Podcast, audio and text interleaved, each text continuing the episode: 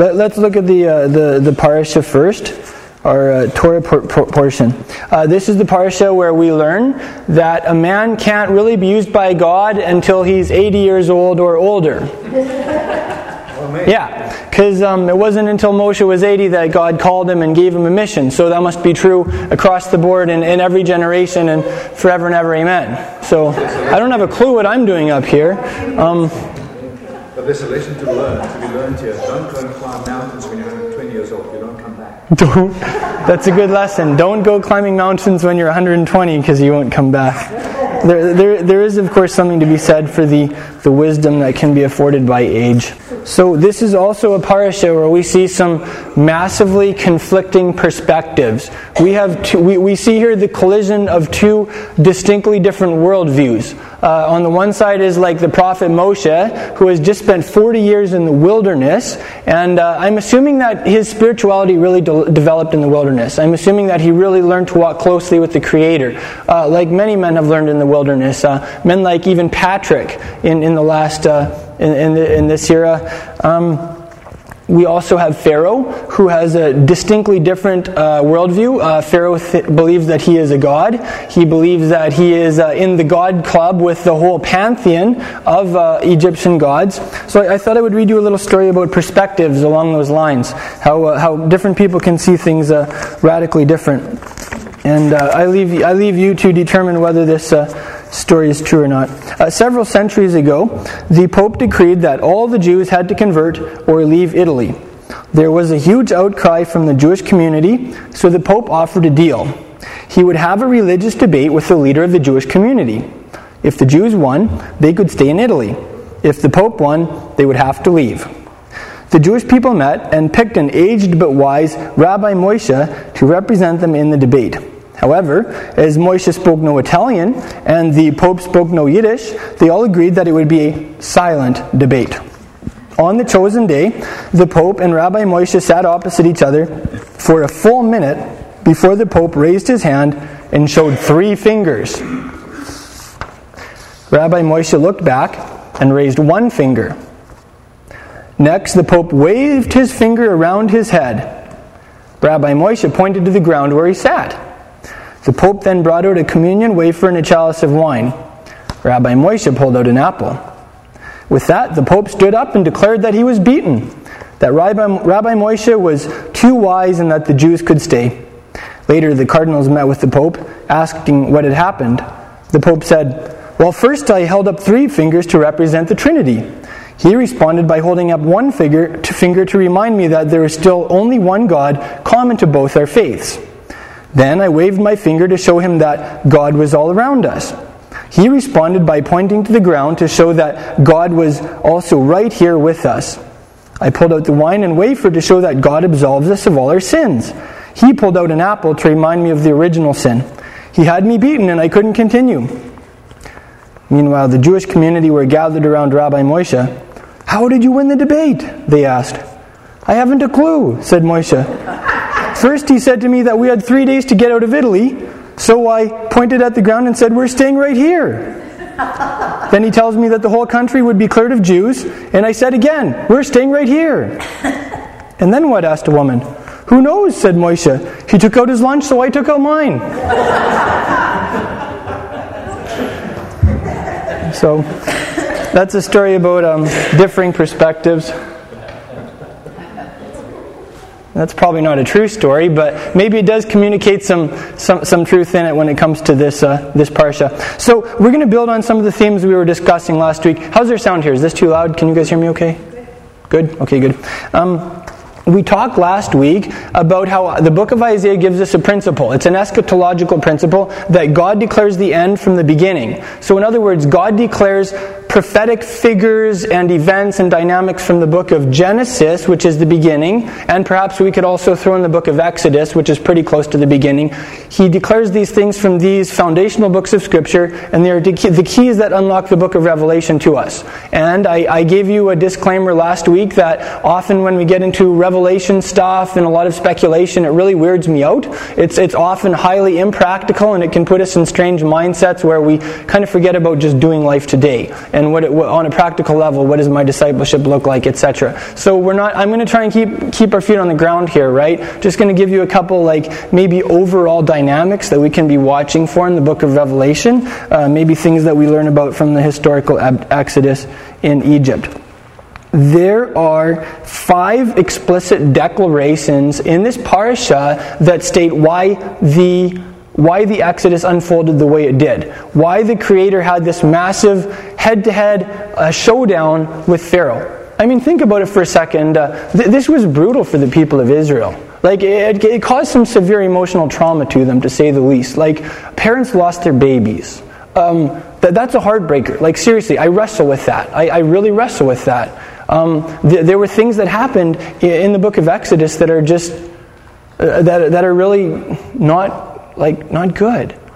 And you have to ask, like, why? Why, why did God let his people go down to Egypt, knowing full well that they would encounter tribulation there, knowing full well that some of them would have their hearts broken, uh, knowing full well that it was not going to end in a very pretty scenario? Why didn't he just let them stay in Canaan? And uh, you know, there are multiple answers to that. We're not going to get into all of them today, but I, I think the, uh, a couple of his stated objectives in the Exodus and how he, how he set the stage for it may answer that question. So let's look at a couple of those examples, remembering that in the book of Revelation, for instance, it talks about the two witnesses, whoever or whatever exactly that's going to be, and how one of the things that they were empowered to do was to turn water into blood. So we're hearing echoes of the. Um, the, uh, the Exodus scenario. Maybe Moshe and Aharon are somehow prototypical of these two witness figures in the book of Revelation. Um, you know, there, there could be some correlations there. Again, I'm, I'm not making any dogmatic statements here. I'm, I'm sharing with you some of my contemplations as I read the book of Revelation and as I, uh, and as I consider the future.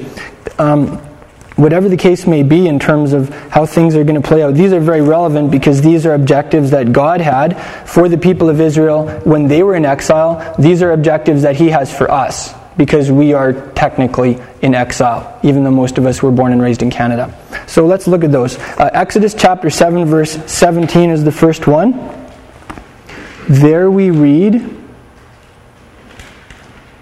Thus says Yahweh, By this you shall know that I am Yahweh. Behold, I will strike the water that is in the Nile with the staff that is in my hand, and it will be turned to blood. So there, you'll notice that he, he does a supernatural feat. In Hebrew, the word for uh, like for a supernatural feat like that is ot. Everybody say ot. It's uh, translated as sign here. Okay, so we see something about a sign in this in this in this context. It's like uh, it's. Um, it's something done by like a higher power than what can be explained um, on a natural level. So that's the first thing. He turns water to blood. And why does he say he does this? By this you will know that I am Yahweh. So he's introducing himself. He's clarifying his identity. He is, um, he's, um, his name, of course, means his reputation. So he is beginning to show Pharaoh a little something about his reputation. Um, second objective, stated objective, is in Exodus chapter 8, verse 10. It's the scenario with the, the frogs. And um, Moshe in verse 9 says, The honor is yours to tell me, when shall I entreat for you and your servants and your people that the frogs be destroyed from you and your houses? Wow, that's classy. Moshe is like, The honor is yours to tell me, when would you like these things to be removed? Um, then, and then Pharaoh says, Tomorrow. So he said, May be according to your word. Why? That you may know that there is no one like Yahweh our God. So it's clarifying here that he is unparalleled. He is unique. He's not just one more God that can be clumped in with the Egyptian pantheon. There's something different about the God of Israel. Um, third object, stated objective is uh, Shemot, the book of Exodus, chapter 8, verse 22. There we read, this is about the swarms now, the swarms of flies, or however your translation renders that. On that day, I will set apart the land of Goshen, where my people are living, so that no swarms of flies will be there. Why? In order that you may know that I, Yahweh, am in the midst of the land. And that Hebrew term there for land can also mean earth. It's the same word. The eretz is the land, or the earth. So the stated objective in the swarms of flies strike and him differentiating between his people and uh, the people of Egypt was so that Pharaoh would know that Yahweh is right there. He's not some God at a distance, he's right there in the midst of the land. He's in the thick of things. This is the idea here. And remember, this isn't just about a past historical event. This is about the future also, because there is going to be another showdown, according to the book of Revelation. Uh, fourth stated objective is in Exodus chapter 9, verse 14. There we read, this one is the preface to the hail. For this time I will send all my plagues on you and your servants and your people, so that you may know that there is no one like me in all the earth. So uh, again, it's, it's, it's, some, it's somewhat reiterating a previous thought that he isn't just another God out there that you can add to your pantheon. He is the God. He is, he is unique. So you can't just clump him in with uh, Mother Gaia or uh, any other God, let's say, that people are into today. I'm not going to start listing them. Okay, then uh, 929. Exodus 929, we read the fourth objective. Think it is. Oh, sorry, that's the fifth. 929. We read um, Moses said to him, This is in the midst of this massive thunder and lightning storm, absolutely horrific. It looks like there's some, some type of fire thing going on here, too. Moses says, As soon as I go to the city, I'll spread out my hands to Yahweh. The thunder will cease, and there will be hail no longer. Why? That you may know that the earth is Yahweh's. So that's the, that's the fourth stated objective. It, it's almost like he's, he's gearing it up every time. This time he's, this, this is almost like a territorial contest going on here. Pharaoh thinks that he, he uh, owns the land of Egypt. Pharaoh thinks that he is the master of everybody in the country.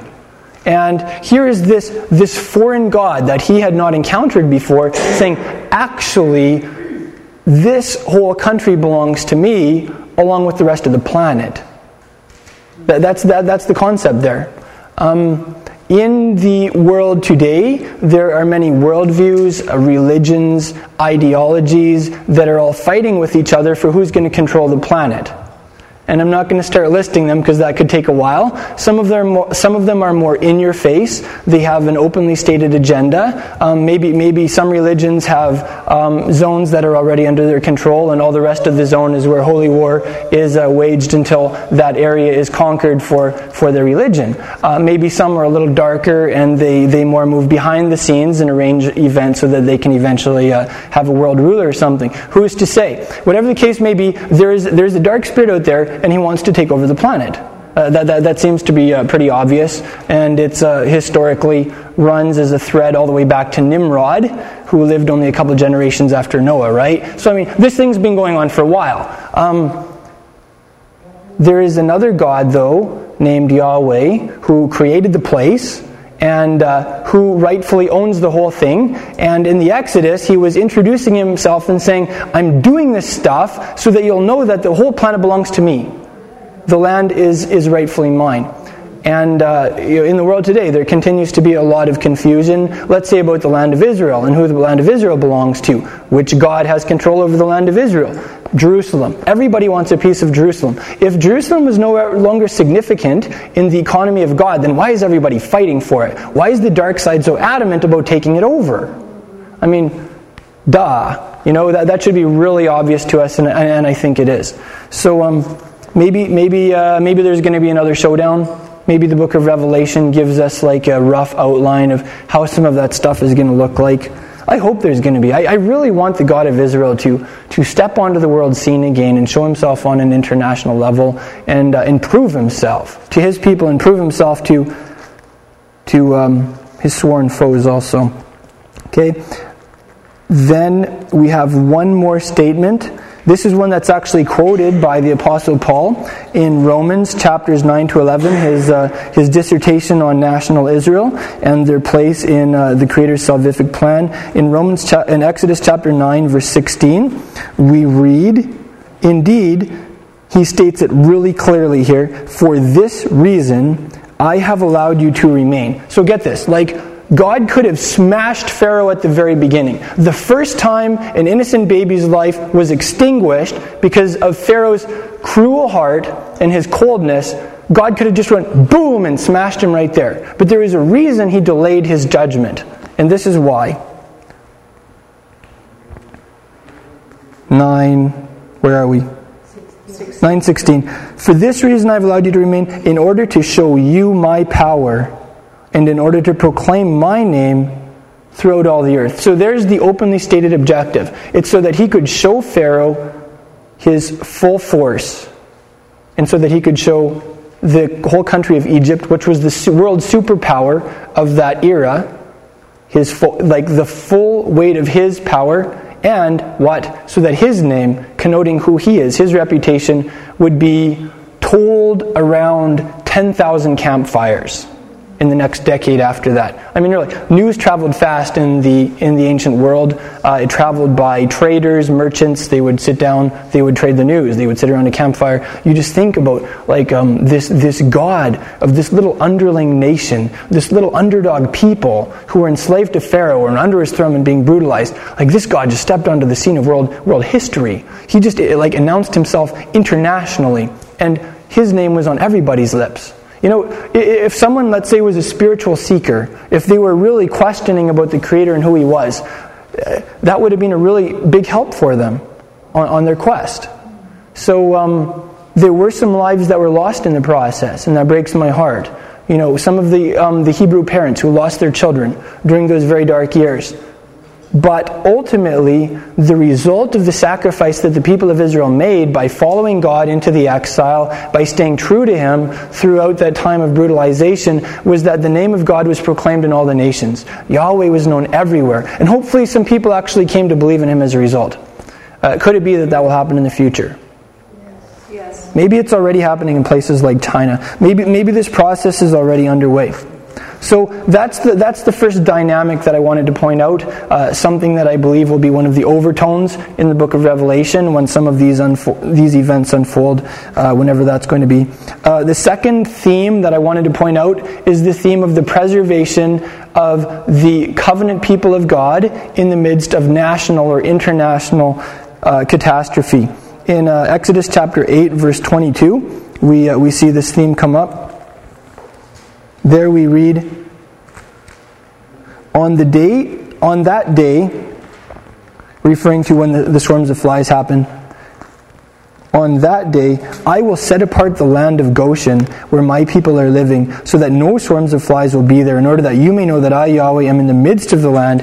I will put a division between my people and your people. Tomorrow, this sign will occur. And the Hebrew term there for putting a division is more like setting a ransom or a redemption price. So if someone is uh, if someone is taken hostage, the ransom that is paid is the idea behind the setting of a division. All right. So it's like he's phasing in this level of judgment where it doesn't just uh, affect everybody across the board. It's like selective judgment. It's like uh, instead of just carpet bombing the country, he's beginning to send in heat seeking missiles to the people who have lived in contradic- contradiction to his law. It's kind of the context here. Uh, the context here. He's saying there's a difference between my people and your people, and uh, tomorrow everybody's going to know very clearly who's on what side. Uh, could it be that this will happen in the future? Could it be that there will be that there will be judgments in the future where this occurs? I, I, I hope so, actually. Nobody likes judgment, but if it helps people give their heads a shake and realize whose side they're really on, that, that, could, be a, that could be a very healthy thing uh, for humanity. Um, the next verse there, 823, I mentioned about setting a ransom, as in like paying a price for someone taken hostage. Um, two more verses that also have this theme is Exodus chapter 9, verse 4.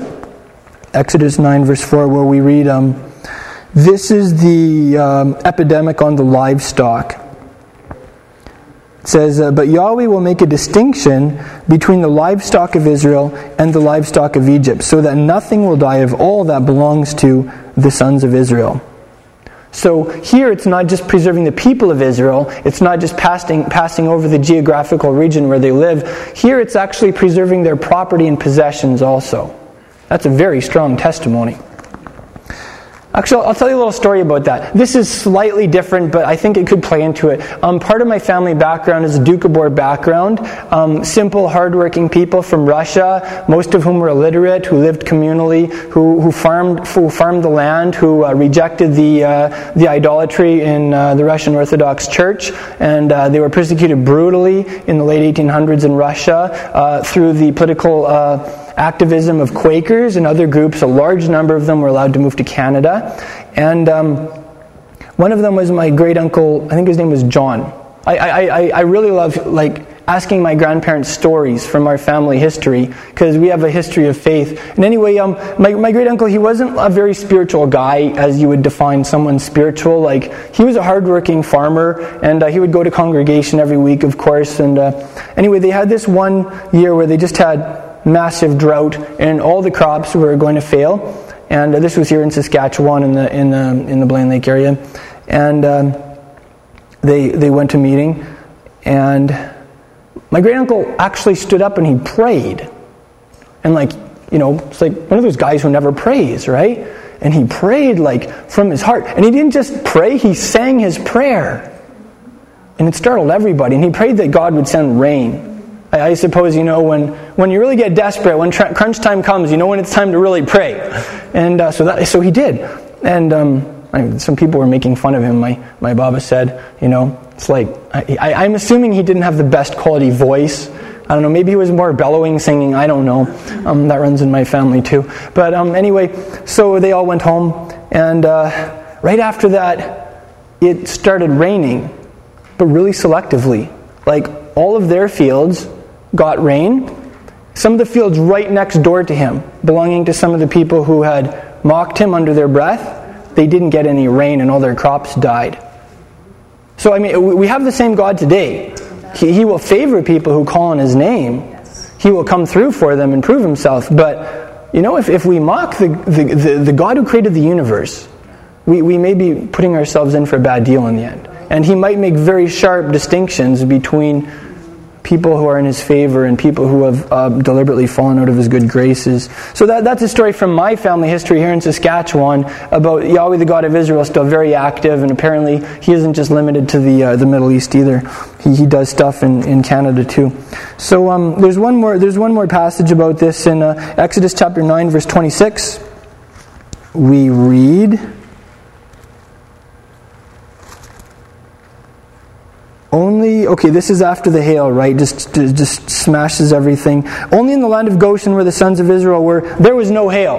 So again, it's one of these uh, selective judgment things, right? Um, some areas got it and some didn't, and it was very notable which areas got it and uh, which didn't. So, you know, um, Sometimes there's fear mongering that goes on in the religious world. We, we, we see coming judgments. We see, maybe, maybe we uh, see that uh, disaster is going to hit some country on an economic level or whatever level. And um, our first reaction is to freak out or just focus on the bad. And um, when we see judgments coming, even if they're bona fide ju- judgments and, and, and we know they're going to hit, I mean, it's smart to pray and intercede for mercy. It's smart to prepare on a practical level. Uh, getting out of debt, having a little extra food, stuff like that is a great idea. But it's not smart to freak out or to become afraid. It's smart to go back and remember historically that we have a God who doesn't just carpet bomb areas necessarily. He judges sometimes very selectively.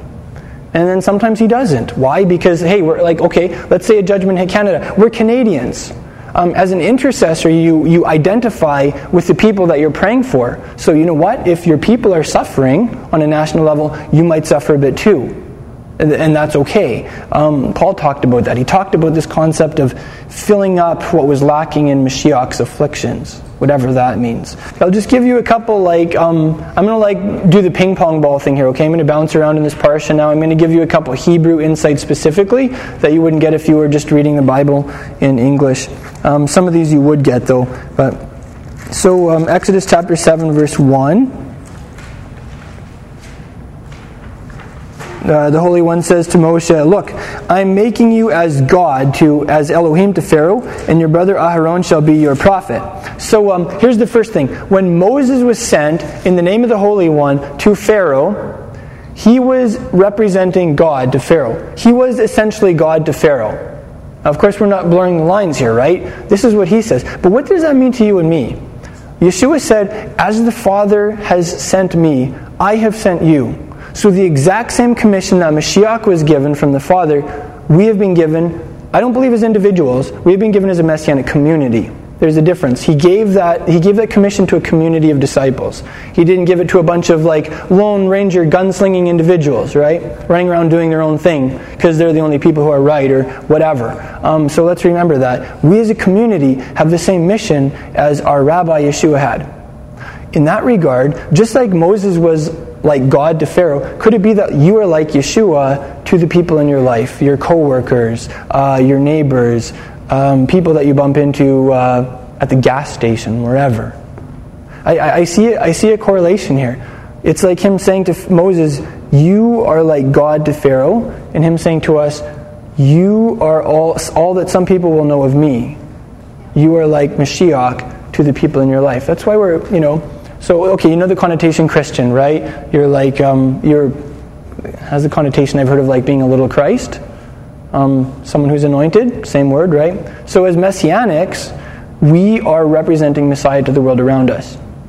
Yeah, it's the idea there. We're anointed with that same spirit. So, secondly, it says here um, Aaron is uh, Moses' prophet. This gives us an insight into what a prophet is all about. Aaron was Moshe's spokesperson. So, the concept of the gift of prophecy, for instance, that Paul talks about later in 1 Corinthians, he says if there's one gift that you should really want, this is the gift that you should really want. You should seriously want to prophesy. That should be a gift that you're asking God for on a regular basis. Why? Well, because this, this explains it. If you have the gift of prophecy, it simply means that God is using you as a spokesperson for Him. I want to be a spokesperson for God. We want to be spokespeople for Him. We want to be able to speak in His name, backed by His power, and uh, like like letting His love come through us to the world around us. Eh? So, in that regard, you are a prophet of the Holy One. Yeah. That, that's something that he has for each of us. I don't know. Because sometimes, like, the whole prophetic gifting, I think it's been, like, severely misrepresented in the religious world. It doesn't just mean glitz and glamour and giving people personal fortunes or whatever. Like, sometimes, okay, maybe you will give someone a word of, uh, about something that will, like, witness to their spirits and, and be a second witness to something the Father spoken, but it's so much bigger than that. Like, serious. Like, I, have been thinking, this is something I've been meditating on this last week. There's an animal that pictures the Messiah, and that animal is a lion.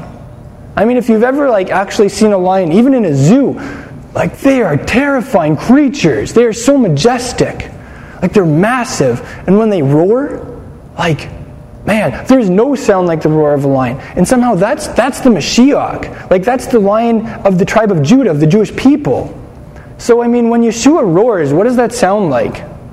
What if he wants to roar through you and me? I don't have you okay, uh, I'm going to go somewhere here for just a second.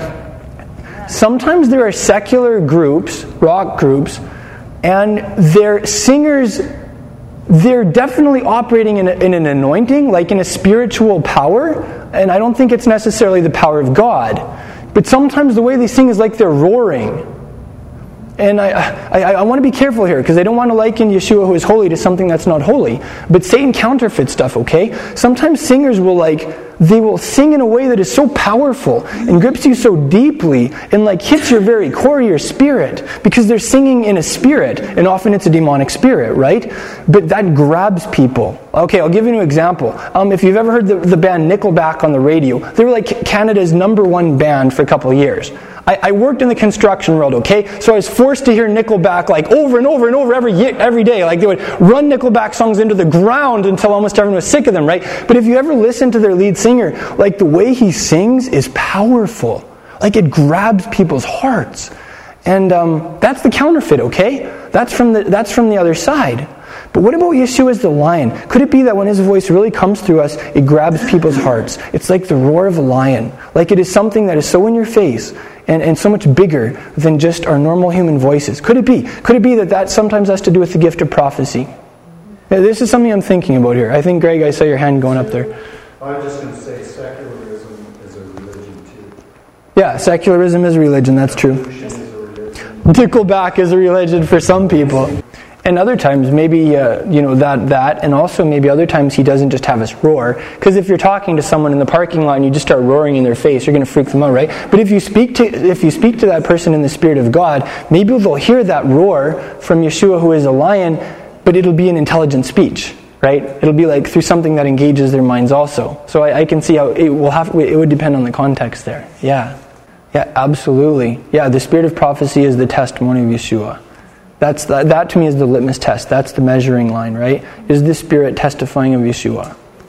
And um, you know what? I, I, think you can have like a, a four foot ten lady who's the most soft spoken lady in the world. Um, you have to like listen in to hear her, right? And she can be speaking in the Spirit of the Almighty, and, and, and, and um, that can be the roar of, of the Lion of Judah, right? It doesn't, it doesn't have to do with decibel levels. Although I really like decibel levels sometimes, but that's just me, you know. So, um, I have to work on that too because I turn music up way too loud all the time. So let, let's let's move on here. In Exodus chapter seven, verse sixteen. This is like this is the prophetic call through Moshe. This was the this was the, like the the point around which this whole scenario revolved. Um, he like kept nailing it to Pharaoh over and over. Um, um, this is what Yahweh, the God of Hebrews, he, he sent me to you, saying, "Let my people go, that they may serve me in the wilderness. So I, I want to point out two things. Firstly, what is it that they may do that they may serve me? I like how a couple translations here rendered that as worshiping him. So he when he sends his spirit, when the prophetic voice comes, it sets people free and it sets them free to worship him. That's the first thing. The Hebrew word is spelled Ein, Vet, Dalet, Avad, and it means to work or to serve or to worship. It means all those things. I have an Orthodox Jewish friend who isn't very sharp on his English, and he would talk about working God. He meant to say worshiping God, but it's the same thing in Hebrew, right? So let them go that they may be in my employ, so that they may serve me, that they may worship me. It has all of those connotations.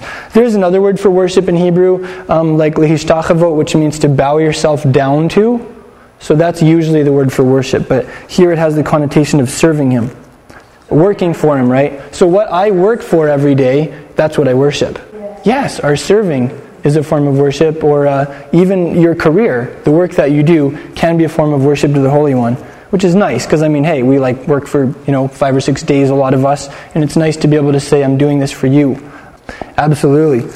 Yeah, it does say that in Revelation too. I think in Revelation 18 or something, when it's talking about Babylon, the mixture, the syncretism, come out of it.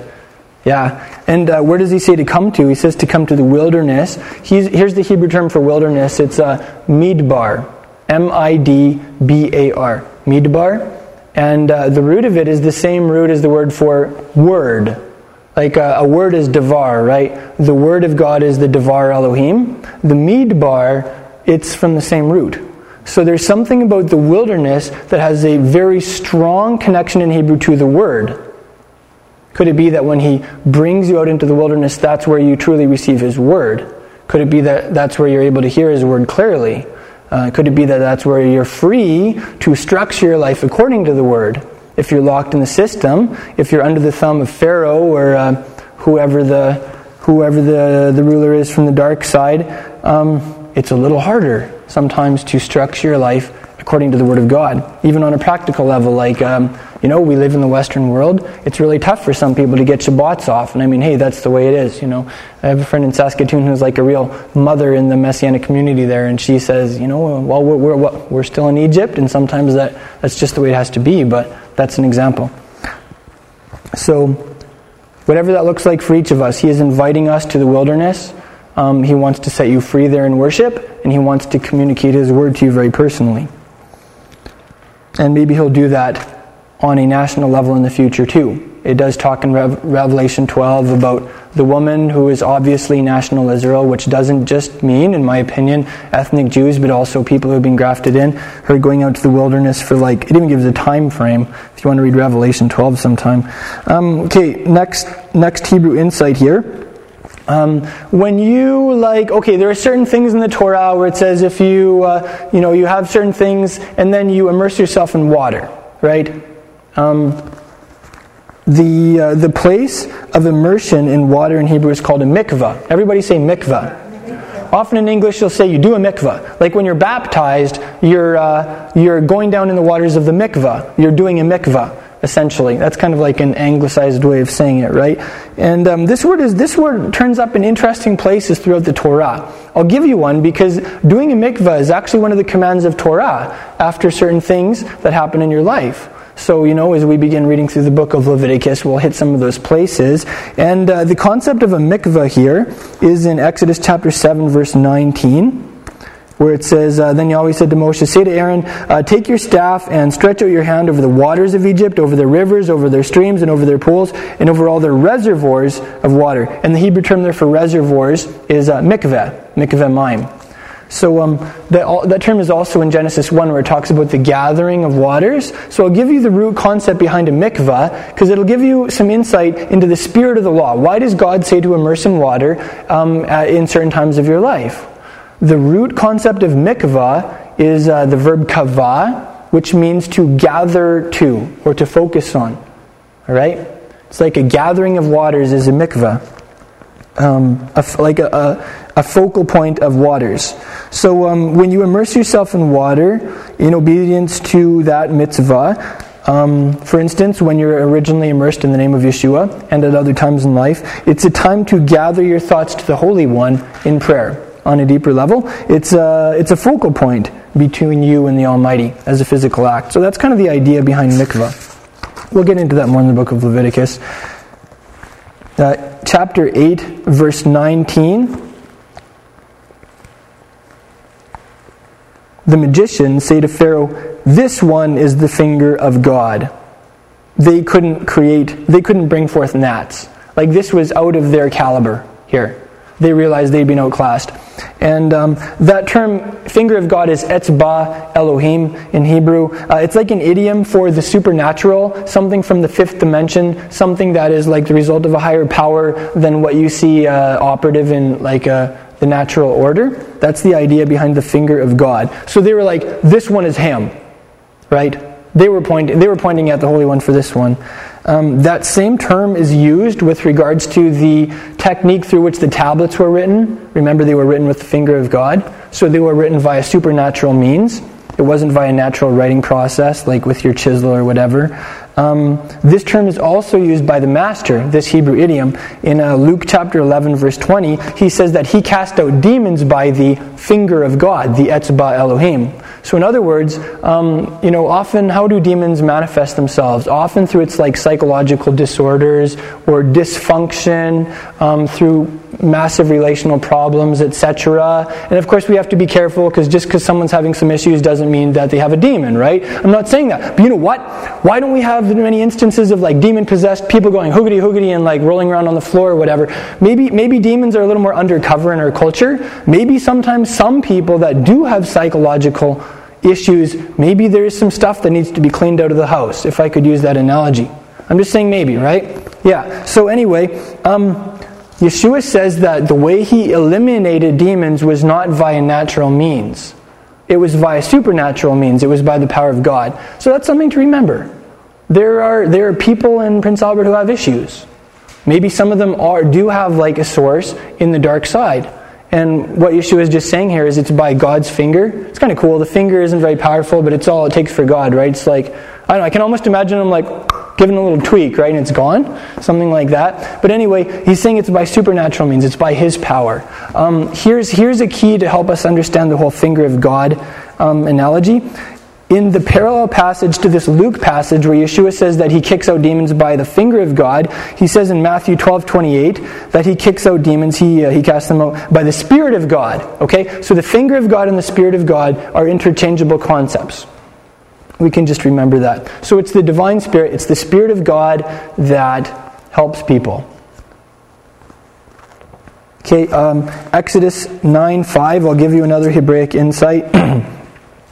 It says Yahweh set a definite time, saying, Tomorrow Yahweh will do this thing in the land. Uh, the complete Jewish Bible translation rendered that as like an exact time. What, do you know what the Hebrew term is for a definite or an exact time? A moed. That's right. M O apostrophe E D. A moed here is translated as a definite or an exact time. Um, this is the same term in Leviticus 23, where he says, These are my appointed times. In the King James Version, it's mistranslated as feasts. These are my feasts. That's like, that's like if you were to apply that translation here, it'd be saying, The Lord set a feast, saying, Tomorrow the Lord will do this thing in the land. It just doesn't work, right? So the concept is, this is one of the ways of God, and his ways are eternal, okay? So one of the ways of God is he isn't loose and sloppy with scheduling and time. God is precise. He is pinpoint accurate. So if he says, I'm setting a, an, a moed, an exact time, then we can't just play with that and say, well, you know, I don't know, God, um, you said it's this day, but I'm just going to do it maybe another day later or another time during the week because, well, you know my heart, God, right? And it's just, it's not about physical stuff, it's all spiritual or whatever. I mean, like, we all have times when we kind of apply certain concepts to the stated word of God. And the stated this is one of the ways of God. He has appointed times. He is a God of appointed times. He says, I am setting this time. This is a date between you and me, and I would love to see you there. Uh, Saturday is one of God's appointed times. Uh, the weekly Sabbath. Um, he says that in Leviticus 20, chapter 23. That's why it's so special to me getting together on Saturday morning. It's like, wow, I'm going to an appointed time with the Creator. Like Mashiach, he set a date with us here as his bride, and we're here to spend time with him. Yeah. So let's just, uh, let's just remember that. This is one of the ways of God. This continues to be one of the ways of God. What if we, as the body of Messiah, like returned to this ancient path, to, to this, this one of his ways? I wonder if we wouldn't just begin to experience revival instantaneously. I wonder if we wouldn't just go to a higher level in his glory. I believe we would, because when we walk in his ways, he will empower us, and we will find him there in his life giving spirit. And um, that, that's what people call revival. So, I'll give you a Hebrew idiom here also in Exodus 9:29. Okay, one of, one of the idioms in the, in the Torah for praying is to call on the name of Yahweh, to cry out in his name, right? Another idiom is to spread out your hands. Here Moshe says, um, this is a physical action. 929, he says, As soon as I go out of the city, I'll spread out my hands. Ephrosa et kapai is how he says it in Hebrew. Um, so it's just one more example of how prayer isn't only a verbal thing where you say stuff to the Holy One, prayer is also a very physical act. Um, for instance, when you just go like this, that is prayer. Okay, if you're doing that with uh, with kavana, like with intent, intentionally, that is prayer to the Holy One, right? So you know what? Some of us don't always feel like saying stuff to God in prayer, and that can be okay. There's a time to just stand before the Holy One and lift your hands to Him, and that is your prayer. Maybe, maybe dancing is another example. I know some of us are out of our comfort zone when we dance, and I'm so proud of you guys for, for stepping out of your comfort zone and, and, um, and dancing. That's awesome. It was for me as a construction worker when I first started learning how to dance, um, for sure. Okay, let's look at 1 Corinthians. I know I'm like giving you a whirlwind uh, overview here, hey, but let's uh, we're packing it in. It's kind of like the you know the the girls who had the lamps and some of them didn't have enough oil. And then when the dark night came, like they ran out. I feel like we're in a time when He is giving us a lot of oil. When we can really stockpile on His revelation and on what His Holy Spirit's communicating. So, like, we're doing a stockpile session here this morning, right? So I'm like just I'm throwing oil at you here, right? So just just catch it and put it in your jar, and then um, maybe there'll be a tough time in your life when you can I don't know, pull it out. Maybe the Holy Spirit will remind you of something, or maybe just go back and review your notes if you're like me and you can't remember stuff very well. Okay, 1 Corinthians chapters 1 to 3. Um, what, did, what do Paul and Moses have in common? Moshe in this parsha and Paul in this section have something in common. Can anyone guess what it is? Or uh, They're messengers. They're messengers. Mm-hmm. Moses didn't think very well of his oratorical skills. He was like, Well, God, I, I don't talk very good. You know? Um, and Paul, in this passage, also pointed out a couple of times that when he came preaching the gospel, he wasn't relying on his oratorical skills or his ability to impress people verbally.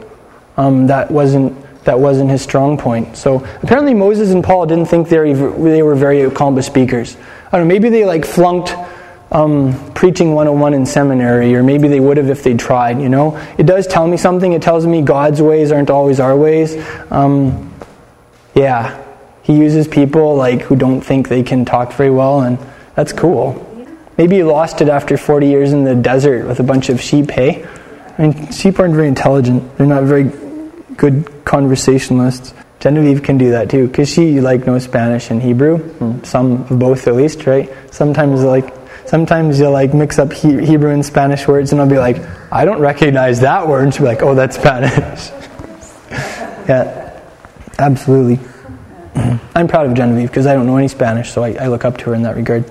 Um, here, here's, here's a little, little story for you. Some of you have heard this one before, I'm sure. This is a pretty classic Jewish story. So there was this Jewish guy, and um, I don't know, he like his ship sunk or he fell out of an airplane or something, and he ended up on this desert, deserted island. And finally, he's found two decades later, right? And um, he's really built himself a nice little place. Like he has a really nice hut. He, you know, has a little system for coconuts and whatever. And um, he even built a synagogue. So, you know, he goes to a synagogue every Shabbat, and so he shows his rescuers around, and they're like, wow, thatched palm roof synagogue, and I don't know, um, all of this, right? And they walk out, and then they see another building over there in the distance, and they say, well, what's that building? And they say, he says, oh, that's the other synagogue. That's the one I don't go to. Um, so he built two synagogues because, you know, if you're Jewish, you have to have the synagogue you go to, and then that's the one I don't go to.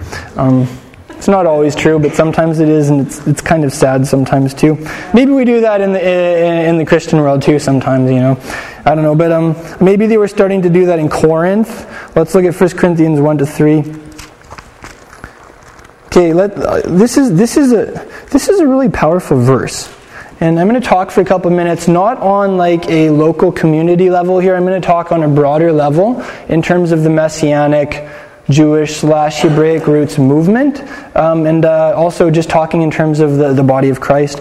Um, th- this is something, this is like a command, this is a mitzvah that Yeshua's emissary, Paul, gives to, the, to his community in Corinth. He says, I exhort you, brothers, which is a very strong word, exhort, by the name of our Master, Yeshua the Messiah, that you all agree, and that there be no divisions among you, but that you be made complete in the same mind and in the same judgment. Now, I want to say first thing, people, if, if someone is like a power freak or like a, someone who's out to control people, they will use this verse to control your brain and not let you ask questions, right? And we are not, in the Jewish world in general, we're not like that, and we're not like that in this community. Like, I love asking questions, I love thinking through things. There is room for that, right?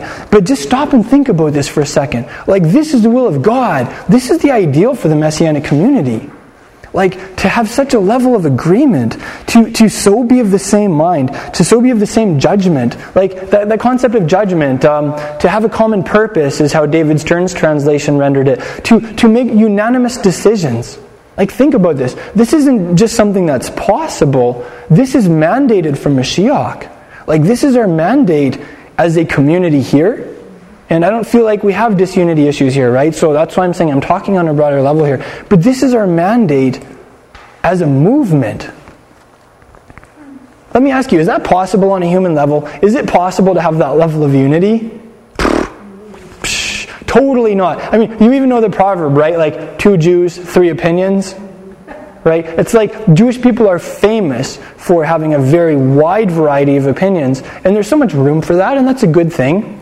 But just think about like when a community of believers really are of one mind, when they're really agreed, when they have a common mission, when they're able to make unanimous decisions instead of just ramming something through by a slim majority, that is a testimony to the world.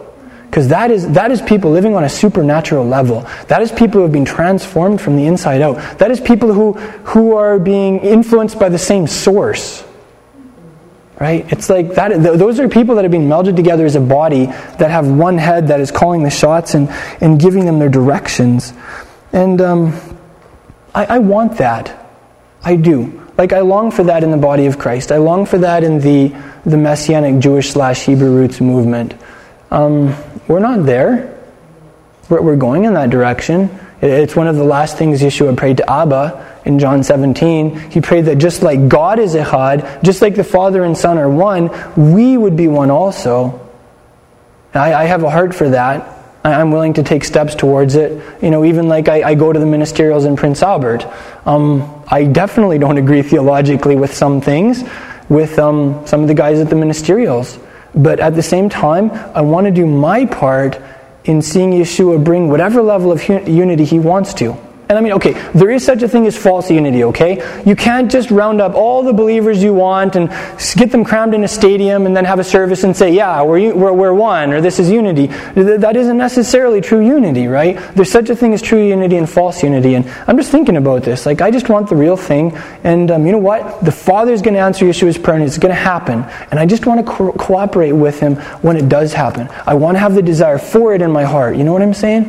Like, I want to be praying for that. I don't want to be one of the people people who, uh, who have a bias against that, who, uh, who just take off when, when that time comes. Yeah. So, I know, I, I, seriously, I have some hesitations about popular systems of church government in that regard. Um, often, the way we do church government in uh, the denominational system looks a lot more like the world than it does like the early church or the, uh, the, the New Testament. Like, when you make decisions by democratic means, by voting, uh, by having the majority of the congregation vote something through, you are settling for second best at, at, at, the very least. I'm not saying that to be critical, I'm just saying God has something greater for us. Like, according to this verse, Messiah has unanimous decisions for us.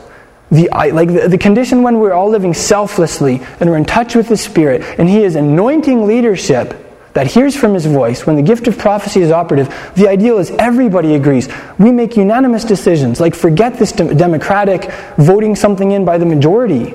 Really. And I mean, it, it's brutal for churches, it's brutal for people's hearts. And, um, okay, like, God bless Robert and his rules of order. It has a place. It definitely has a place in our society and in Western culture. But Yeshua's people are different. We operate by a different set of, um, set of rules. Yeah, we operate by His Ruach HaKodesh, His Holy Spirit. Mm-hmm. So that's that's my perspective. Um, let's let's look at a couple more verses along these lines here. In uh, 1 Corinthians 1.12,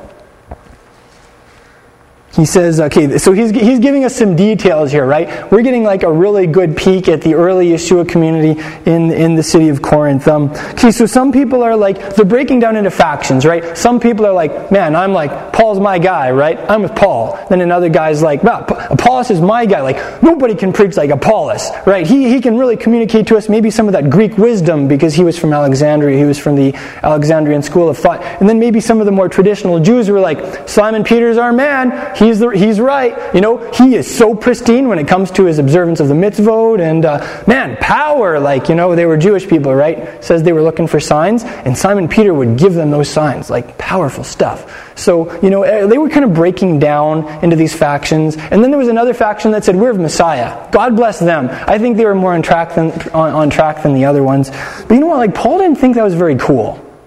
He didn't think that was very cool at all. Um, what, what did he have to say about that? Um, in, in 1 Corinthians 3 1 to 5, this is what he had to say. I'll read you this, and then maybe we'll look at some ways that we do this in, in the Christian world and in the Messianic world today. In, um, okay, so he starts talking to them like they're babies, right? He's talking to them like they're a bunch of babies. He says, I gave you milk to drink and not solid food, because you, you couldn't even take it. And then in verse 3, because you're still fleshly, you're still carnal. For since there is jealousy and strife among you, are you not fleshly, carnal? And aren't you walking like mere men? For when one says, I'm of Paul, and another of Apollos, aren't you mere men? So get this for a second. He's like, he's like saying that when we break down into factions and we make our primary allegiances with people or organizations instead of with Messiah, we are operating on a fleshly level. We, are, we officially qualify as being carnal. We are not living in the power of God, we are just living on a physical level. And uh, that's disgusting to God. That, that is ultimately disastrous to, uh, to communities. So, um, here, I'll give you a couple examples of how, how uh, in my opinion, we do that today. Let's begin with the, the Messianic community. Um, when some people very strongly align themselves with, uh, let's say, an organization like FFOZ, First Fruits of Zion. And other people say, no, we will have nothing to do with them because they don't teach exactly like I believe. Um, and some people align themselves with Tim Hegg instead. Okay, I'm, I'm really, I'm, I'm going to be really specific here with some examples, and then it's like, and we have nothing to do with uh, the FFOZ or anything that has to do with them. Or some people are like, Tim Hegg is, we're just writing him out of our books, right? Um, that would be an example. Um, what, what are some other examples when we very strongly identify, let's say, with the MIA, the Messianic Israel Alliance, and then other people dig in their heels and say, well, I am UMJC, I am Union of Messianic Jewish Congregations. Now, like as I'm saying this, there are there are um, there are truth matters here, okay? And um, we do want to be objective. We want to evaluate the teaching of an individual organization. Uh, there are some things that the UMJC um, stands for that I that I have a, some serious reservations about. How sometimes how Gentiles are treated in UMJC congregations. Um, God bless them though. Like they are they are on the quest and they're my brothers and they're also flying a banner to see. Uh, uh, um, like a, a, solid Jewish community, Messianic Jewish community that can reach the broader Jewish community. So this is good, right? I'm just giving this as an example. Um, maybe maybe there's some things in the MIA, maybe some emphases that um, some people would have have issues with. I'm giving you some examples. So it's like that's fine. There's a place for evaluating doctrine. There's a place for that, but we go to extremes in the Messianic Jewish community. It's like, well, if that person or that congregation does HaYesod or even mentions anything from Torah Club, like, I'm writing them out of my books, they can't be of God. Right? And I mean, hey, really, we do that. Um, there's some there's some serious lines of division between like UMJC um, affiliates and MIA affiliates, and I, I seriously believe that it grieves the Spirit of God I, I, believe that when we come into the love of Yeshua, when we focus on the common ground that we have in the kingdom of God, which is bigger than Judaism, which is bigger than Messianic Judaism, when we focus on like the truth that we do have in our shared inheritance and the covenants and, and the entire Torah, like this stuff transcends some of our stupid differences and our bickering. And I, I, seriously think if Paul was around today, most people would hate his guts. And a lot of people would write him out of their books because he just wouldn't fit their boxes. And he maybe he'd even be saying some of the same stuff. Maybe he'd be like, You guys are a bunch of babies in the Messianic movement. Why can't you get along a little more? Like, why can you find your unity in Yeshua? What, were you baptized in the name of the UMJC or the MIA or, or First Fruits of Zion or Tim Hegg? Like, whose name do you carry? Is Yeshua really your primary focus? Is the gospel of Yeshua the banner that you fly? Is the kingdom of God what you stand for? Are you all about Yeshua as his disciples? Or have you settled for something less? Do you have a lesser identity? Okay, I'll hit another one. The sacred name movement, the, the sometimes wild and wacky sectors of the sacred name movement. I'm not saying it's all bad, because I cherish the use of the name of God, right?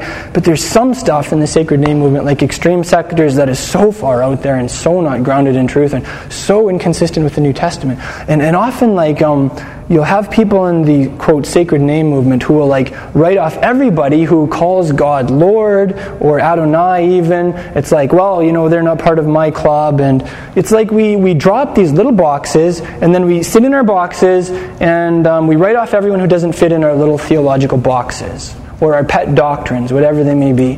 And um, I, I'm, you know, I'm, I'm, I, I sense that like God is calling us to His heart and to get back to the basics. The basics of the apostolic scriptures are the gospel of Yeshua, the kingdom of God. It's built on the Torah and the covenants, the previous covenants that he established.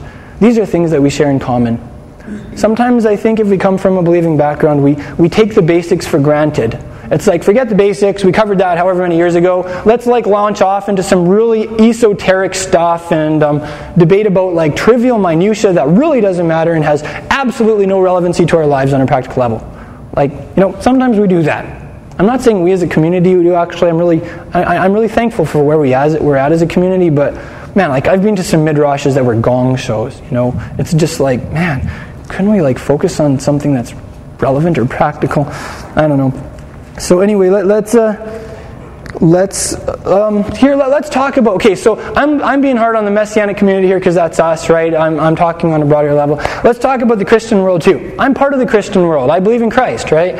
Um, do we do that in the christian world? Do we sometimes draw up our lines of affiliation or have our little boxes that we live in and we never stray from them and maybe just kind of excuse everyone that's not in the box Um, okay, my like my dad went to Southern Baptist Seminary in Texas, right?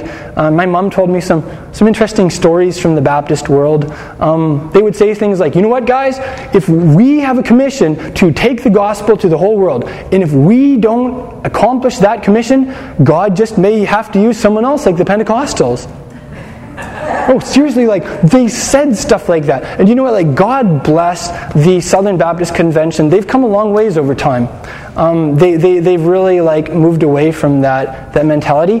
But sometimes I sense like our denominationalism can be in danger of being like this Corinthian factionalism.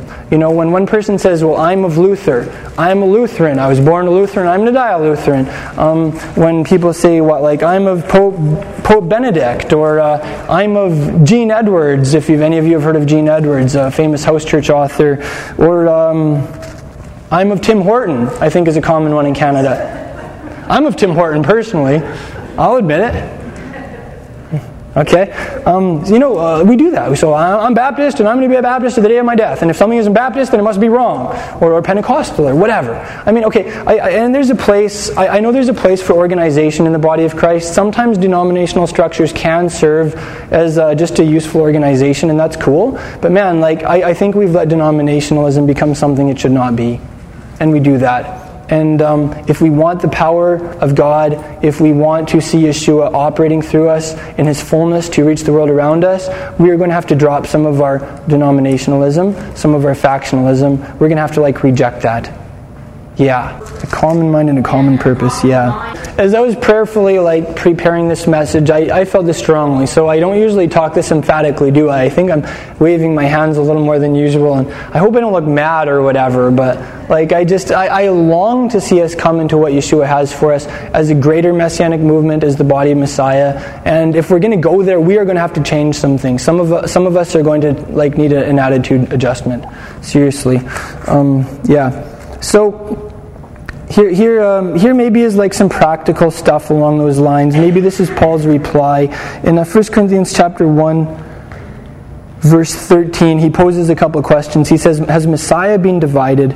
Paul wasn't crucified for you, was he? Or were you immersed in the name of Paul? So maybe that's where it's at. Maybe this is what will bring us back. When we refocus on Yeshua the Messiah and we remember that we are members of his body and he is not divided if Yeshua is in you and in me and in some of the other people in this area that maybe don't want to like see anybody's face or whatever, you know what? If Yeshua is in all of us, then and He's not divided, then we are one, whether we like it or not. That is the truth. Those are facts to come to grips with. Um, so that's the first thing. We are members of Messiah's body, and He is not divided.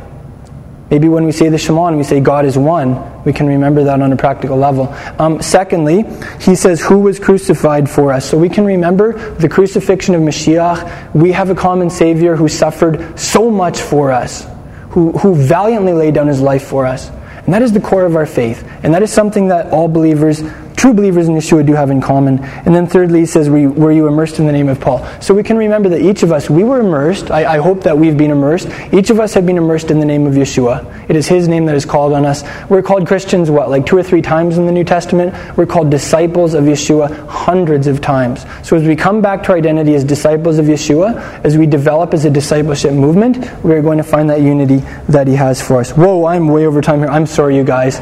I totally lost track of the of the clock. I thought it was like twelve twenty five right now. Time shall be no more. What does it say? Yom Shekulo Shabbat, the day that is all Shabbat. Hey, it's going to be like the thousand year Sabbath, so we're just getting a taste of the thousand year Sabbath. Oh yeah, right. Okay, I, I won't pull a Paul. Yeah, I don't want anyone falling off their chairs and like bashing their heads open. Um, I'll just I'll just give you a couple like final concepts here, and you can write them down and develop them in your own uh, meditation times in this upcoming week if you want. Um, Paul talks about the cross here. Um, sometimes in the Messianic community, we have some angst about the cross, even like David Stern's translation, the execution stake, right? It's trying to get us out of this religious iconology of having the little T that you wear around your neck or whatever, the big T on your church or whatever. Like the cross is objectively, it's the crucifixion of Mashiach. Subjectively, it's something that has to happen to each of us and our self life, our old, the old person in us. That cross has to go bam and like hit that old person and, and, and it dies, right? and then Yeshua can live through us. Anyway, uh, Paul just talks about like in his determination in 1 Corinthians 2 2 to know nothing except Yeshua the Messiah and Him crucified. Um, that was my that was like my goal in my late teens. I made that like my verse, and um, maybe we want to make that our verse together. To know Yeshua and Him crucified. That is what we're all about. It's like if it doesn't fit that grid, then we're going to seriously analyze it and maybe not go for it. Um, Paul talks about in here about like how people who have these credentials that they can that they can offer and people who can really have something to brag about maybe they have uh, maybe they have um, a degree or maybe they uh, I don't know whatever lots of lots of examples of that that are that are touted in the in the world today and in the religious world Paul says you know what God's God doesn't use stuff like that so that's encouraging well, maybe I'll just leave you with the question of what does he use? Um, if he doesn't play by the world's rules, and sometimes by the world's rules as they are, as we have let them into the body of Christ, then what, what are his rules? Um, he talks about the demonstration of the Spirit and power instead of just a bunch of blah, blah, blah, like verbosity, was uh, his whole thrust. That's something I'm on a quest for. I, I want to see the demonstration of the Spirit in my life and in our lives. I want to see the power of God being like being what does it for us and what our message is.